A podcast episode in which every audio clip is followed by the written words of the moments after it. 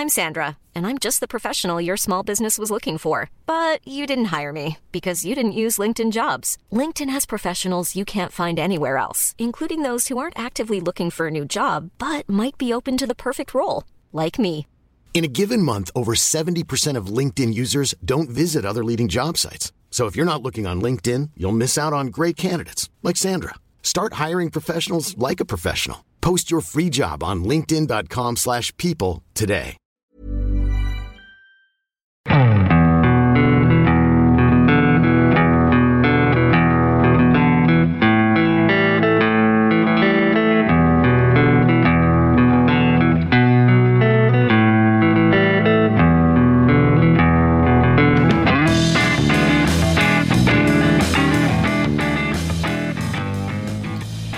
Hello and welcome to the Second Tier Podcast. I'm Ryan Dilks and I'm joined by the Eric Nineharg to my Erik ten Hag.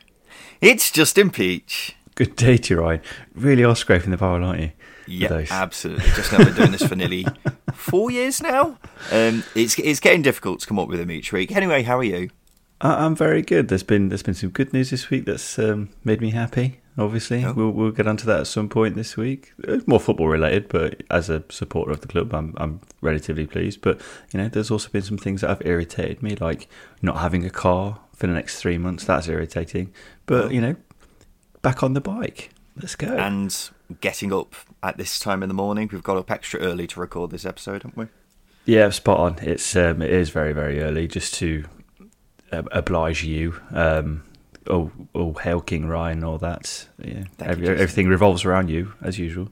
I appreciate it, but we just want to get this episode out as early as possible to let our listeners know that we're thinking about them. Well, welcome to the number one championship specific podcast, the second tier. Thank you for joining us wherever you are. Yeah, we've had a, another midweek round of games which have really opened things up in some ways, but closed other things off. I think that's a fair way of putting it. So we'll go through that very shortly, uh, and then we'll talk about some of the news from the past few days. Of course, Derby's.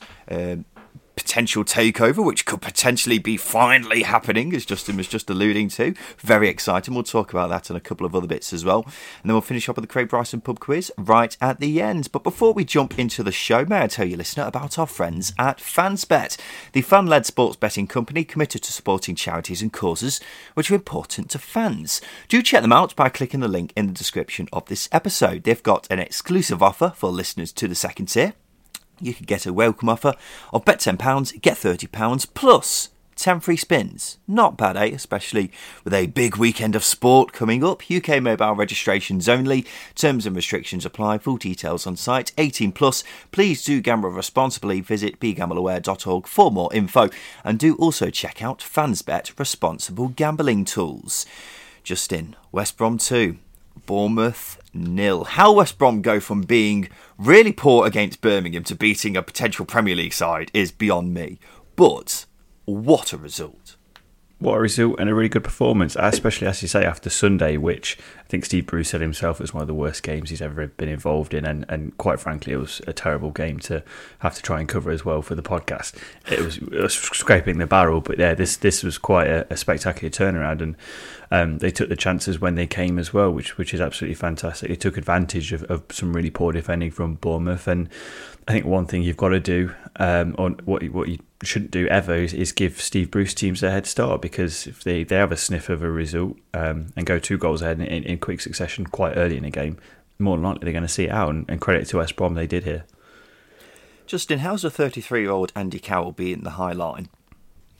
Yeah, I've got this in my notes. I'm absolutely astonished because that's twice he's done it this season. Because he did it against Swansea, didn't he, for Reading, which is quite frankly amazing. He's never done it in his career, but he's done it twice in a season. It is it is astonishing, and I think that just uh, lends to um, Bournemouth's bad defending once again. But credit to Andy Carroll because he did beat the offside trap like a seasoned pacey striker. I, I do think, to be fair to him, I always think Andy Carroll gets a bit of a hard time, and I think he's actually quicker than people Yeah. think. I don't think he's Yeah. one of these lumbering, you know, stereotypical target men who has absolutely no pace but is all aerial ability and what have you. I think he is actually quite quick, but when you consider his age, the injury problems he's had, it is still quite impressive considering he's up against Nat Phillips and Adam Smith, who, oh what, they must be in their prime years, mustn't they? So yeah, Yeah. It, it was surprising to see that happen. Um, but yeah, Bournemouth defensively were really poor. and Were really poor going forward. So I thought West Brom defended brilliantly. To be fair to them, but Bournemouth creating just two good chances throughout the whole game um, was quite poor, really, from their standards. Once it, they just kept putting crosses into the box, which wasn't ever going to work when you've got a West Brom defence, including the likes of Matt Clarke and Kyle Bartley. Um, Yeah. Bournemouth had 17 shots, none on target, and I think that goes some way to describing some of the problems they've had in the past few months, really, hasn't it? They chance creation hasn't always been a problem, but they don't often create an abundance of golden chances, do they? It's quite often half chances, and in this game in particular, they just didn't get many of them on target, or any of them on target. Well, this is why we say they're relying a lot on their individual quality in the team, which is why they're a side that aren't they're just not as good as other teams in the division. Um, and I think that's a frustrating thing about Bournemouth is uh, I'm left here almost 40 games in questioning why they still haven't hit their peak.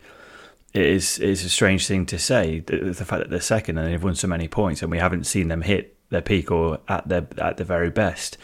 Um, and with the quality that they've got, eh, yeah, the, the points that they've got is, is down to the quality they have in the team rather than how they play. And I think that's you've got to point your finger at Scott Parker once again. And this is this all stems into the, all the reservations we have about Bournemouth under Scott Parker because they're a good team. There's, there's no there's no qualms here. There's nothing against um, Bournemouth as a football club or even the team. It's a very very good team, but I just don't think Scott Parker's the man to really get the best and. The they're being dragged into a, a battle once again because they've put in another unconvincing performance, and that's what it's down to for Bournemouth. well, Justin, let me ask you the question. I hate using this term, but I'm, I'm struggling to think of a better term. So, for the lack of a better term, could Bournemouth bottle it? I, I think they could, um, and uh, it's down to again, it's it's down to Scott Parker's management of the team, um, and and and how he gets the best out of players as as a group rather than as individuals. Um, I think his Fulham team bottled it a couple of years ago again, and you got the likes of Ivan Cavaleiro, Anthony Knockaert, and, and Alexander Mitrovic up as a front three. You've got to go some way to making a dent on the top two, and they didn't. They finished fourth. Um, so in, in some ways they bottled it. And again, I think there's potential to do it. I don't think they will, um, but they certainly do have a potential to, to really drop off because you've got Forest breathing down the necks on the same number of games, quite a few points off, but Forest are, are very consistent and they're in a very good moment of the, in the season for them. And even Huddersfield potentially, if if if Bournemouth continue to drop points, I don't I don't see why if Huddersfield can't go on another run of games that they did before the international break, I don't see why they can't also make Bournemouth sweat a little bit. Well, this is their first hurdle, wasn't it, in their horror final nine games, and arguably one of their easier ones, and they've stumbled already. They have got much trickier games coming up over the next month. I mean, the next four games alone are Sheffield United away, Middlesbrough at home, Yeah. Coventry away, and then Fulham at home. Even if Bournemouth win two of them, you suspect Forest will make up ground in that time. So it goes without saying Bournemouth have got to up their grade, up their game. It's been a while since anyone has been completely convinced by them. Sure, the, they've had a couple of wins recently, but you can question the standard of, standard of opposition they faced in those two wins. Mm-hmm. And then before that, they were dropping points to the likes of Peterborough and Reading. So mm-hmm. I I think I, I'm, I'd be very concerned if I was a Bournemouth fan right now, and I think they will be looking over their shoulder to say the very least. And speaking of the team, who will be looking to track down Bournemouth as quickly as they can, Nottingham Forest, they won for the fourth game running. This time a 2 0 victory over Coventry, and this was another incredible performance from Forest, wasn't it, Justin? It really was because they- they've come up against a very good Coventry, and as you said, Bournemouth have got to play Coventry um, at, Coventry, which is, is going to cause a lot of problems for them. And and Forest were able to just sweep them aside with with relative ease, albeit at the City Ground. Um, and there's a lot of players here who really played well. I think Keinan Davis was unplayable. I think James Garner ran the midfield. He dominated the ball with and without. Um, or in, in and out of possession, um, and it was a near complete midfield performance from him. And yeah, again, just just left with a lot of praise for Nottingham Forest, which is why we said at the weekend if they do end up in the playoffs, which might not happen, they might end up in the top two. Which is why we said if they do end up in the playoffs, it, it'd be quite easy to see them as favourites um, under Steve Cooper. But there's a lot up in the air at the moment. There's a lot of football to be played, so it's quite hard to make that judgment. But it's hard to not fancy them under this current run of form.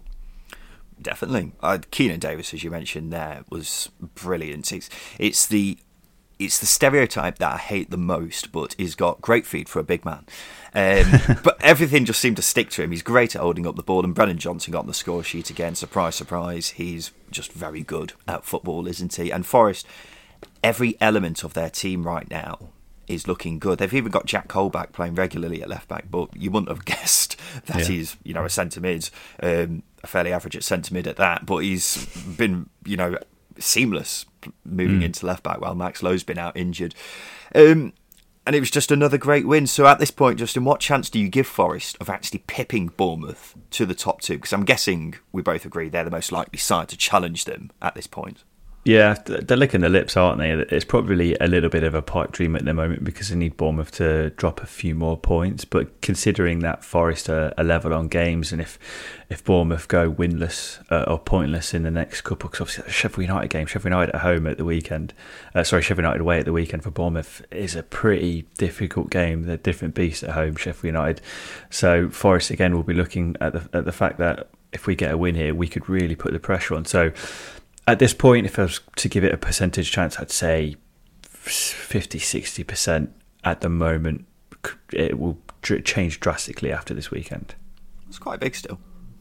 Uh, is it? Yeah. I'm not. I, am I think they could. I'm not entirely convinced. Um, there, there, there's still there's there's a chance, and it's it's bigger than a slim chance. Is what I'm trying to get at. Right. Okay. Well, it's an eight-point gap, isn't it, with eight games remaining? And usually that would sound like too much of a stretch in a promotion push, but we all know this is no ordinary situation, isn't it? Because Bournemouth love to drop points. They're an inconsistent side at the best of times, and when they've mm-hmm. got this horror run of games, particularly their next four, um, you've got to fancy Forest to gain ground in the next couple of weeks, haven't you? And I think they'll mm-hmm. definitely do that. Before Bournemouth have had the cushion of other sides not being consistent enough, and that's why, despite them not playing at their highest standards, they still had a very good chance of just getting over the line, mm-hmm. um, despite not. You know, cruising over. But Forest have played just as many games, and Forest are consistent. They've only lost one league game this calendar year and have won nine from 13 which is just an astonishing record. Mm. And you'd say Forest will definitely run it close, I think, anyway. Um, Forest have still got to play Bournemouth as well, and it's on the Tuesday before the final day of the season, and that will be a six pointer, I think. So I'm telling you right now, this is going down to the wire, Justin. It is. And my feelings toward, towards Forest actually pipping Bournemouth to the line have grown significantly in the past few days. And I think that will only continue to grow when Bournemouth have got this run of games where you struggle to see them, you know, not dropping points here and there, do you? So mm-hmm. with Forest being so consistent, I think Steve Cooper's boys will be licking their lips. They'll, their eyes will be wide open right now, and their eyes will be set firmly on the prize. Yeah. Um, Reading significantly strengthened their hopes of staying up after beating Stoke 2 1. Stoke weren't great here. Michael O'Neill pretty much admitted so after the game. Reading were by no means incredible themselves, but a great win for the Royals. Yeah, it's all about grinding out results for Reading. Um, they're playing like a team that is um, fighting relegation. They're playing like a team that is fighting relegation. We're doing it the right way, if that makes sense. They're grinding out points. They're not giving too many chances away. They're keeping games very close. Um, because obviously before before Paul Ince came in, they, they were they were pretty decent going forwards, but they were so open at the back, it was ridiculous. And the amount of goals they conceded this calendar year is, is, is quite quite staggering. But I've got to take my hat off to Paul Ince. I've criticised him, I've questioned his ability ability as a manager, but he's got this team playing how they should be in the situation they're in. Um, and as I say, they weren't easy to break down in this game. They're still creating decent amount of chances uh, at times, and they're being clinical as well. Quite fortunate with both the goals against Stoke, but you need a bit of luck, uh, which again is a cliche. You need a bit of luck when you're down there, and they got that. I, I wouldn't go as I wouldn't be as hasty to give praise to Paul Ince just yet. I, I think he deserves a little bit of credit for making them a lot better than the side that was losing week in week out under Veljko Paunovic, but I, am still not completely convinced yeah. by him myself. Um, Jacob Brown did have a massive chance towards the end of the game, which he really should have tucked away. But apart from that, Stoke didn't create much else in the in the way of great chances. The goal came from a good strike by Romaine Sawyers. Um, and speaking of Paul Ince, he said after the game, "Karma is wonderful because Stoke refused to let Tom Ince play for Reading since he's on loan there." weird thing to say. so, so, weird. uh, but Reading now eight points clear of the bottom three. Barnsley do have a game in hand, but I would personally say that's about it for the relegation battle now. Justin, would you agree? Yeah, again, if, if, if Barnsley win that game in hand and um, Reading lose a couple on the on the on the trot and and Barnsley are able to to pick a couple of wins on the trot, then it swings it open again. But considering Barnsley have only won six games all season, I just can't see that happening, unfortunately. Mm. You you're absolutely right. It's in this kind of situation. It, I, I struggle to see Barnsley just making up that number of points, even though they have improved recently even if Reading were to lose pretty much every game for the rest of the season, it's still a struggle to see Barnsley it's making up that points. many points. Into, uh, mm-hmm. Well, how many points is it? Eight points from seven games. You've got to win, what, two or three of them? Um, and that's with the caveat that Reading won't win another game for the rest of the mm-hmm. season, and you'd suspect that they will pick up points between now and the end of the season, won't you? So yeah. that's why I think it's pretty much over. So um, congratulations, Reading, if it is indeed over. And at some point, just in um, assuming it is over, we'll have to have a chat about how we think those bottom three teams will actually do in League One next season. Stoke got back to back wins after they lose to a, far, a, a side fighting to stay up. Makes perfect sense, doesn't it? Yeah, again, I think this was typical Stoke. Um, just ridiculously inconsistent and, and, and failing to show up for show for a game in uh, every like sort of one in three it seems or even one in two. Um, and yeah as you say they, they struggle to create chances which I'm still humming and ahhing as to whether or not Michael O'Neill is the right man to take this Stoke team forward because for them to drop to 15th um, this season even even again with, with injury problems I think is, is, is really poor because you look at the likes of Coventry Millwall they've been able to do it with significantly weaker and smaller squads. So yeah not not not a good season for Stoke definitely not. Well, the first half was good, second half not. Very Jekyll and Hyde. Fulham took another step closer to promotion by beating Middlesbrough 1 0. A tight one, this. Middlesbrough might feel they deserved something from it, but as I say, another step closer to promotion for Fulham. Yeah, with Fulham, it was a difficult game for them. Boro made it incredibly difficult for them. You've got to credit Boro for, for doing that. Um, and with Fulham probably not at their best and not looking sharp, as sharp as they usually do, which I think is to be expected at this stage in this season because there's been a couple of games where they've just looked a little bit off it, not quite there, but they're still getting points because they've got a lot of quality. Um, and as I say, one thing you don't do is with this Fulham team is, is give them space and time um, because they were putting show, and, and, that's what happened with the, the Mitrovic goal. He was left all alone, and um, it was quite a quite an easy header for him uh, to to put them one 0 up. Yeah, well, you've got to remember Middlesbrough's home record is astonishing. Exactly. I think yeah. they've won like eight games on the trot yeah. at home, so it was going to be tough for Fulham to actually get something from this game. Um, and it was a game where they had to really grind it out, but they did that, and that gives them another string to their bow when they're back in the Premier League next season. That they that they showed that they are willing to grind games out as well as you know blasting teams away like they have done on many mm. times this season. So it was a really good win for them. I thought Tim Ream was great at the back as well. Um, Tosin Adarabioyo was really good by his side as well. Fulham can get promoted next weekend's Justin. I think I'm right in saying that. Um, but it's just been a matter of when, not if, hasn't it? Yeah, that's why it's made it so difficult to talk about them um, yeah. because we've, we've sort of expected this maybe since since mid January, maybe. Um, but again, it's it is it is brilliant. I just hope they don't take their foot off the gas because there's a lot of a lot of good they can do between now and the end of the season. I think I, would love to see Mitrovic hit that goal record. I'd love to see them get as close to 100 points as they possibly can. I know they're on 83 at the moment, so they're not.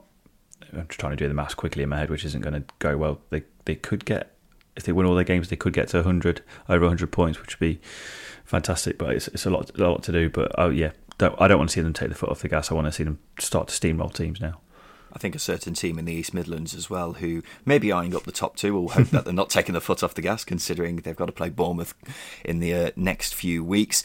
Uh, what do you think this does to Middlesbrough's playoff chances? I don't think many Middlesbrough fans were heading into this, you know, expecting to cruise past and get three points, but um, it's it's still looking interesting for Middlesbrough, isn't it? Their top six hopes. Yeah, I think it. I think it's actually a game that they'll probably come away feeling a little bit confident actually because of the performance. I thought the performance was really good, and I did think they deserved something from the game. You look at the the final five minutes, for example. Josh Coburn's header, glancing header, was a fantastic chance. Just needed a little bit more direction, and that goes in. And then Duncan Watmore, Duncan Watmore's miss, I think, was a little bit criminal, um, considering he had a lot of time um, to probably take a touch and set himself, but he blasted it over. It was a shot he should have got on target, and as well as that, Middlesbrough created quite a few decent chances. There was just a little bit missing uh, that final bit of quality in the final third, which is something that's eluded them for a lot of the season. Um, but I think they come away feeling quite confident that they can go again and, and, and, and keep putting the pressure on those teams in and around the top six because they've got the qualities to do it. It's just being consistent now, which is the same issue with Sheffield United and possibly even Blackburn. You look at their games they've got remaining, they've got a lot of games against sides who seasons are over, who haven't got anything to play for. And I think yeah. that's in Middlesbrough's favour. They've also got the game in hand as well. So there's a lot in Middlesbrough's favour, and I think if I did my top six now, I probably would include them just because of the quality they've got as well. So I'd still be very, very. I'd still be very excited about Middlesbrough's chances of getting in the top six. Mm. Um, still got question marks about their away form. Um, I know they got the two wins on the bounce, but they weren't great against the greatest of sides so we'll have to wait and see whether that's been amended or not. But still mm-hmm. looking very, very good for Chris Wilder's boys. Sheffield United bounced back from their loss at the weekend by winning 1 0 against QPR. Ollie Norwood scoring an early goal. I thought this was a must win game for the Blades after their loss at the weekend. They got the early goal, and from that point, it never really felt like they were ever going to lose that uh, goal lead, Justin.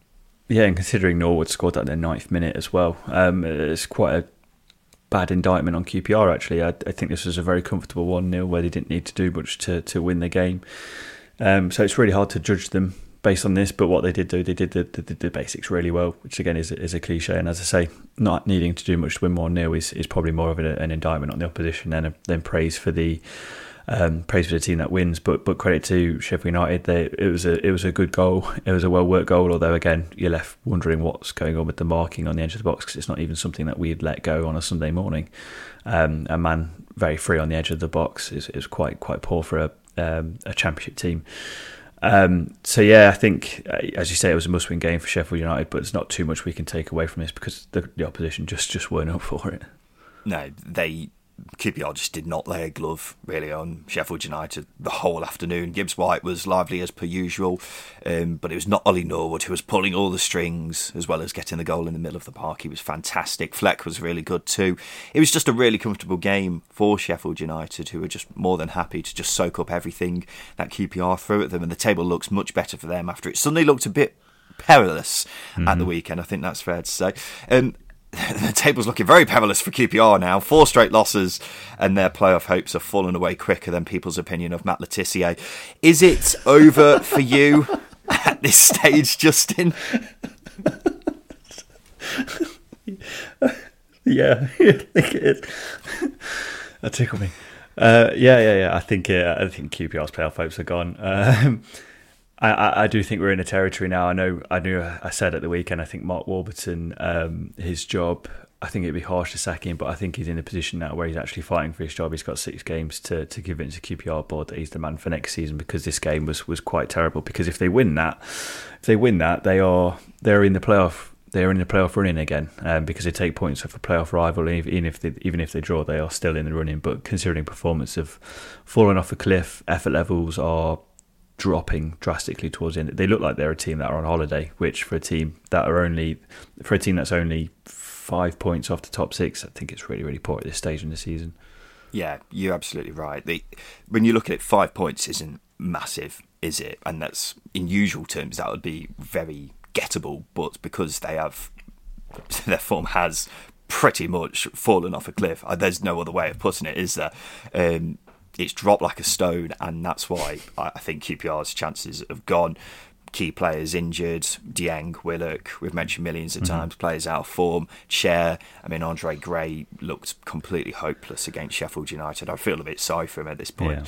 Yeah. Um, it's a struggle now seeing QPR do that, and I think Mark Warburton is just fighting for his job because this loss doesn't help with the campaign for him to keep his job at all, does it? And no. the longer this losing run continues, it's only going to get worse and worse.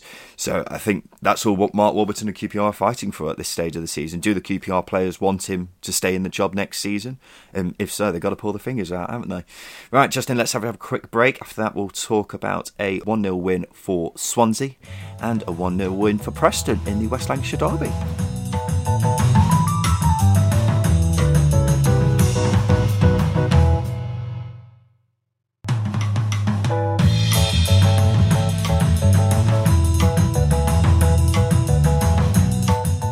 Back to the second tier podcast. Millwall's hopes of a top six finish took a big blow after they lost 1 0 at home to Swansea. A bit of a surprise result, I suppose, Justin. Millwall had gone seven games unbeaten at home prior to this, but Swansea were good value for the win, I thought.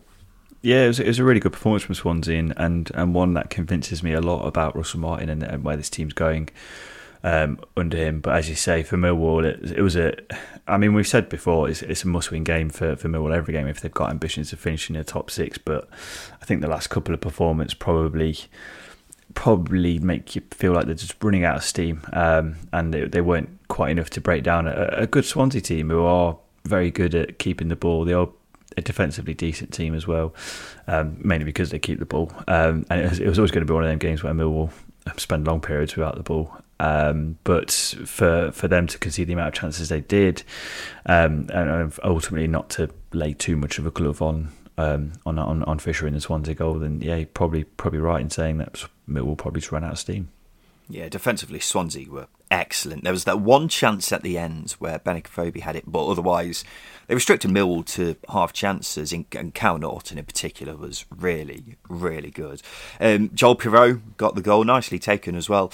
17 goals for the season now. And I tell you what, Justin, if we look back on the season, he, he's one player I got completely wrong. His, his goal record before he joined Swansea wasn't anything to shout about, but he has been actually class, hasn't he?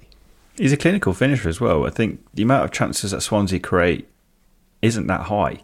They don't create a regular amount of chances. So for Joel Piroe to hit 17 just shows that his finishing ability is actually pretty good. Um, and he's a player that I've liked the look of, contrary to you. Um, I, I, think he's, he's he's a he's a very good poacher. I'd like to see a little bit more around his game, but I think his him playing in behind Michael Obafemi gives a lot of teams something different to, to, to, to worry about. Because I think Obafemi is one of them forwards that he's, he's, he's, going to play the channels a little bit more than Piroe. He's going to play the channels better than Piroe. So they're going to complement each other um, quite nicely. Um, so yeah, I, I, got high hopes for Piroe. One million pounds from I can't remember which which club it was now. Anyway, PSV, yeah, um, I had a feeling it might be Utrecht, but I don't don't think it was. Um, but nonetheless, yeah, came, came from the Netherlands, but nonetheless, it was uh, again a bargain signing for for for, for Swansea and gives you high hopes for for next season if they get the recruitment right once again. Yeah, well, it's interesting that he's been asked to drop deeper recently, mm-hmm. but he's done it brilliantly, hasn't he? He's still picking up goals on a regular basis. And I think him being asked to drop deeper recently shows a lot of the qualities that uh, not other strikers have. The fact that mm. he is capable of hitting it from distance, he can link up the play brilliantly as well, and he can get around and be a nuisance physically too. So I, I think he's got so many different positives, and he's a, he is an all round striker, really, isn't he? He's yeah. not many negatives you can really pick with his game. And considering he's only 22 as well, it wouldn't surprise me if there is a bit of interest in him because he has had such a good season. But Swansea will be hoping to keep hold of him next season. I hope they keep hold of him as well. Um, because if they have him um, up front next season with Obafemi again, they'll be a really difficult team to keep hold of, especially now that Russell Martin's got that extra season under his belt and Swansea are looking suddenly very good. Um, we were saying earlier that QPR's playoff hopes are virtually over. Millwall are a point behind them. They have got an extremely kind run of games, though. Where do you sit with them? I probably, I would probably say the playoff hopes are, are over at this point, mainly because uh, as I say, the last three games, they it just looks like they they just run out of steam a little bit. They couldn't quite get over the line against Luton. Couldn't quite create a decent opening here against Swansea either. So I think that their playoff hopes are done. Probably leaves them at a bit of a crossroads in the summer as well because there's some good players out of contract. There are question marks as to whether or not should they sell Jake Cooper to raise funds to invest in the squad. Benik Afobe is going back to Stoke. So they're, they're going to face a little bit of a rejig um, in the summer. But for now, I think yeah, the playoffs are, are, very much unlikely. Very slim, very slim hopes. I think they were slim anyway, weren't they? Their hopes yeah. they'd have to go on a wicked winning run of games between now and the end of the season, um, and it's difficult to see happening.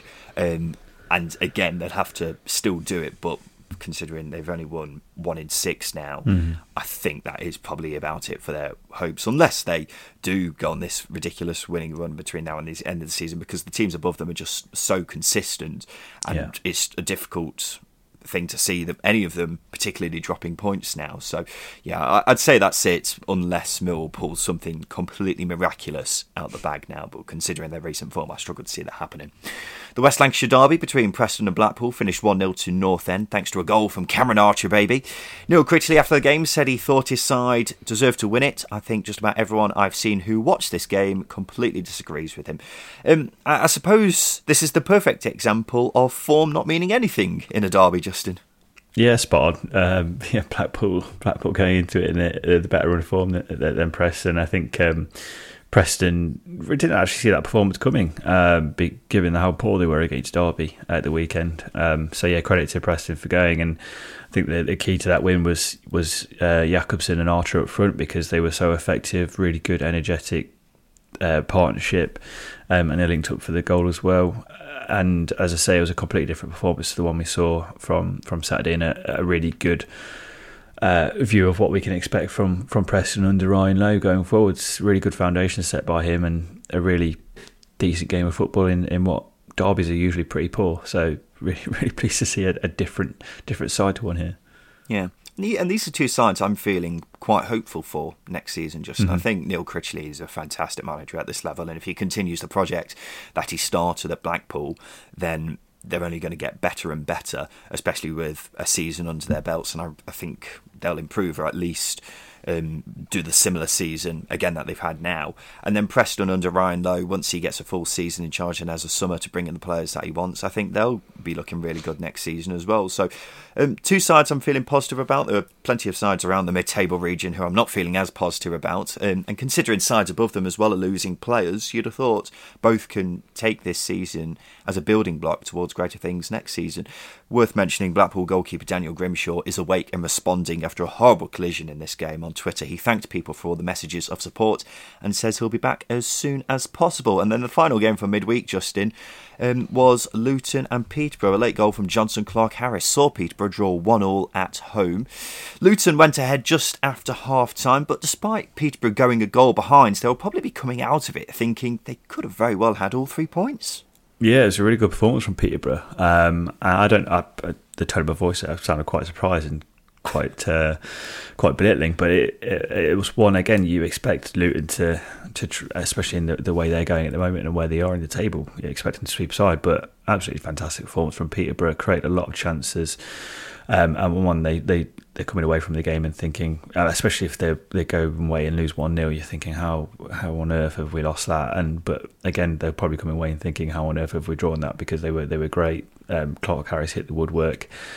Um, there, there's a lot of productivity down the flanks, which was great to see in this in this um, three at the back, which is quite surprising given that Grant McCann tried to stay away from that three at the back for as long as possible under Hull, but it seems to get him results very well. Um, yeah, a really good performance and one that should um, should yeah make you feel a little bit happier as a Peterborough fan going into next season. Well, it's amazed me how much better Peterborough have looked under Grant McCann than they did under yeah. Dan Ferguson. It's perhaps not translated into a stunning run of results, but they look so much more competitive. And when you watch them, they look like much more of a unit than they did exactly. under Dan Ferguson. Before you had their best players who didn't look like they knew what they were doing and were also a bit demotivated, but they suddenly look completely different. Jonson Clarke Harris is the obvious one. Hasn't mm-hmm. had the season many were expecting, but you are starting to see glimpses of the player from last season. Hopefully, that form continues into next season, where he could be a really deadly player. Joe Ward's been excellent on the right. Um, young Ronnie Edwards has been good at the back. I've had a few question marks over him at the season, at the, over the course of the season, whether it may be a bit too soon for him. But recently, he's looked really good. So there's definitely mm-hmm. been green shoots for for this posh side, and I reckon they're heading back to League One in pretty good stead for going straight back up. It'll be difficult because there's some big sides down there with bigger budgets than Peterborough, but Grant McCann's shown that he can do it before with Hull. Yeah. I see no reason why he can't do it again with this Peterborough side, as long as they manage to keep uh, the main body of the side together. And um, just finally, Justin Luton, would you say this is drop points for them? Uh, uh, yeah, I mean, considering where Peterborough and how poor they've been at times this season, yes, but that's probably not the whole context of, of, of where Peterborough are at the moment. So um, I think he, I think it will be drop points. Going 1 0 up away from home, you want to see the game out. So conceding a late goal it's a kick in the teeth and a, and a punch in the gut for, for Nathan Jones, and one that he will try and set right at the weekend. So, yeah, it's something that they'll need to address because the last two games they've opened up a little bit, which is a bit of a concern uh, at this stage in the season, but hopefully gets sorted at the weekend. Well, last two games, two draws, not the worst of results, but other teams have managed to grab ground on them, haven't they? And mm-hmm. before it was looking like Luton may have had enough of a cushion to stay in the playoffs. Now you're looking at it thinking, mm, it's a bit open again, isn't it? Mm-hmm. Right, Justin, now it's time for this.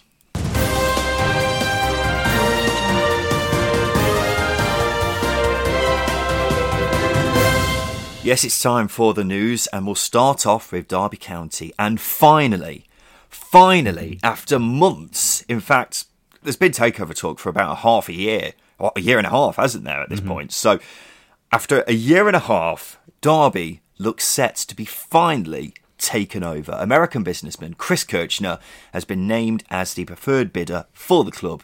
He was interested in buying Derby around the time they initially went into administration, but then he decided he wasn't anymore and he was looking at Preston apparently instead, but he snuck in through the back door and looks as if he's going to be the saviour of Derby County. Justin, are you delighted that this saga might finally be coming to a close?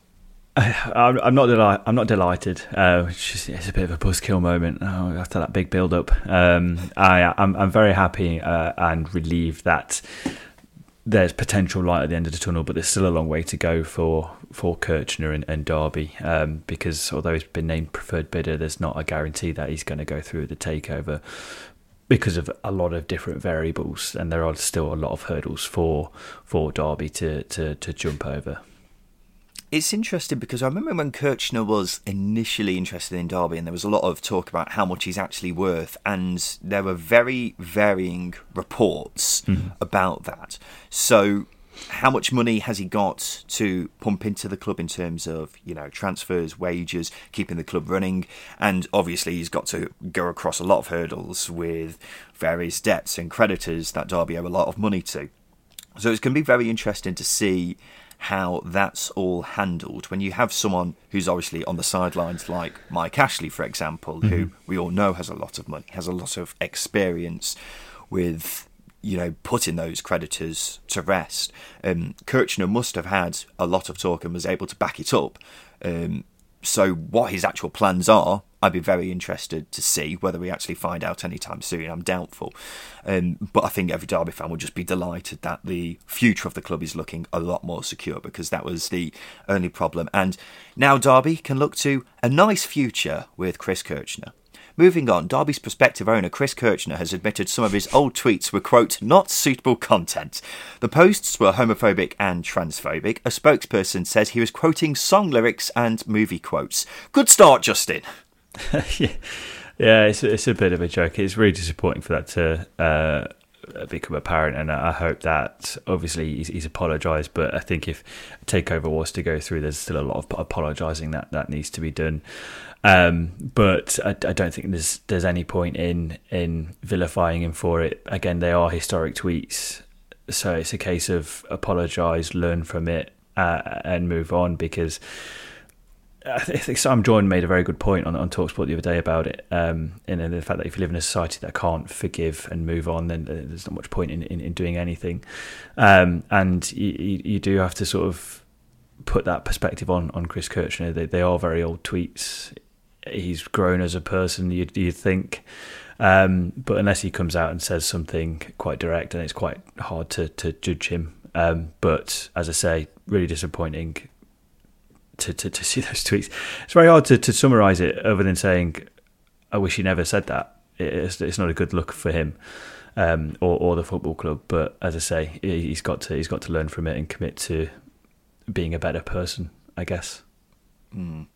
Well, he said he was quoting song lyrics and movie mm, quotes. Yeah. One of those tweets, which I'm not going to broadcast, I've had a search for it. Can't find any song lyrics or movie yeah. quotes which match it. So either he's listening to or watching some very obscure songs or movies, or someone's telling fibs. I'm not too sure, but we'll move on.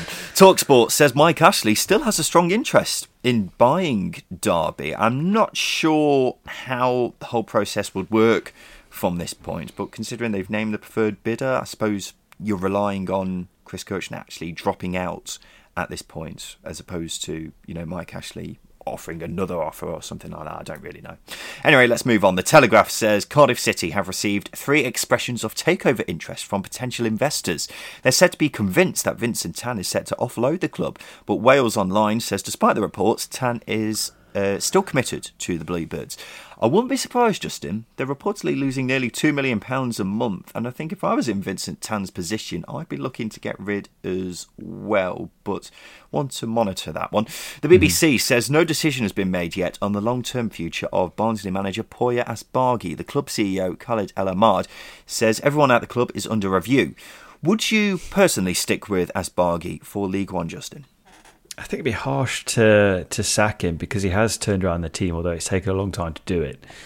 Um, I think if he is sacked, there's a lot of question marks about the football club in general, um, and a lot of the issues that have stemmed this season have come from a lack of um, progression uh, within the football club. Uh, the signings were poor, as Carlo um, van der Watering alluded to at the weekend from the Reds report.